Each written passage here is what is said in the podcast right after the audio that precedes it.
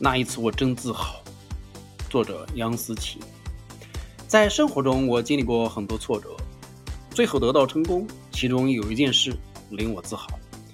有一年暑假，爸爸妈妈带我来销售运动商品的商场，我看见别人穿着闪闪发光的滑浪鞋，在地面上滑得健步如飞，我非常羡慕，就也想去学。妈妈知道我的心思，就给我买了一双滑浪鞋。于是我迫不及待地穿上漂亮的滑轮鞋，穿好鞋后，当我想站起来时，我脚在地上没法停下来，还总是滑倒在地。爸爸看见了，就来帮助我。爸爸先把我扶到粗糙的地面上，让我在地面上来回走，找稳重心。我觉得这样太无聊，就尝试在光滑的地面上走，扶着旁边的栏杆。一步一步地往前走，在这时，我不小心摔了一跤，手上的皮被擦破了，我哇哇大哭起来。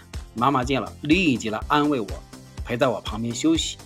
我有点想放弃了，妈妈却语重心长地对我说：“失败是成功之母，坚持才能成功。”听了妈妈的话，我重拾信心。第二次，当我再去尝试，我已经可以慢慢地滑起来了。接着再慢慢的加速，使我达到正常速度，最后像别人一样能够轻轻松松的滑翔起来。